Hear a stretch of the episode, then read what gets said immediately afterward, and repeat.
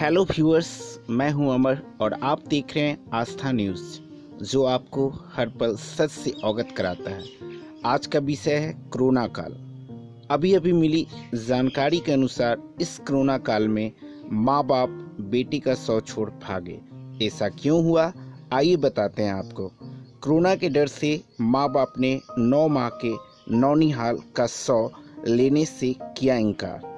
अस्पताल प्रशासन ने किया अंतिम संस्कार। इससे तो पता यह चलता है कि कोरोना महामारी अब पड़ रही है, रिश्ते पर भारी।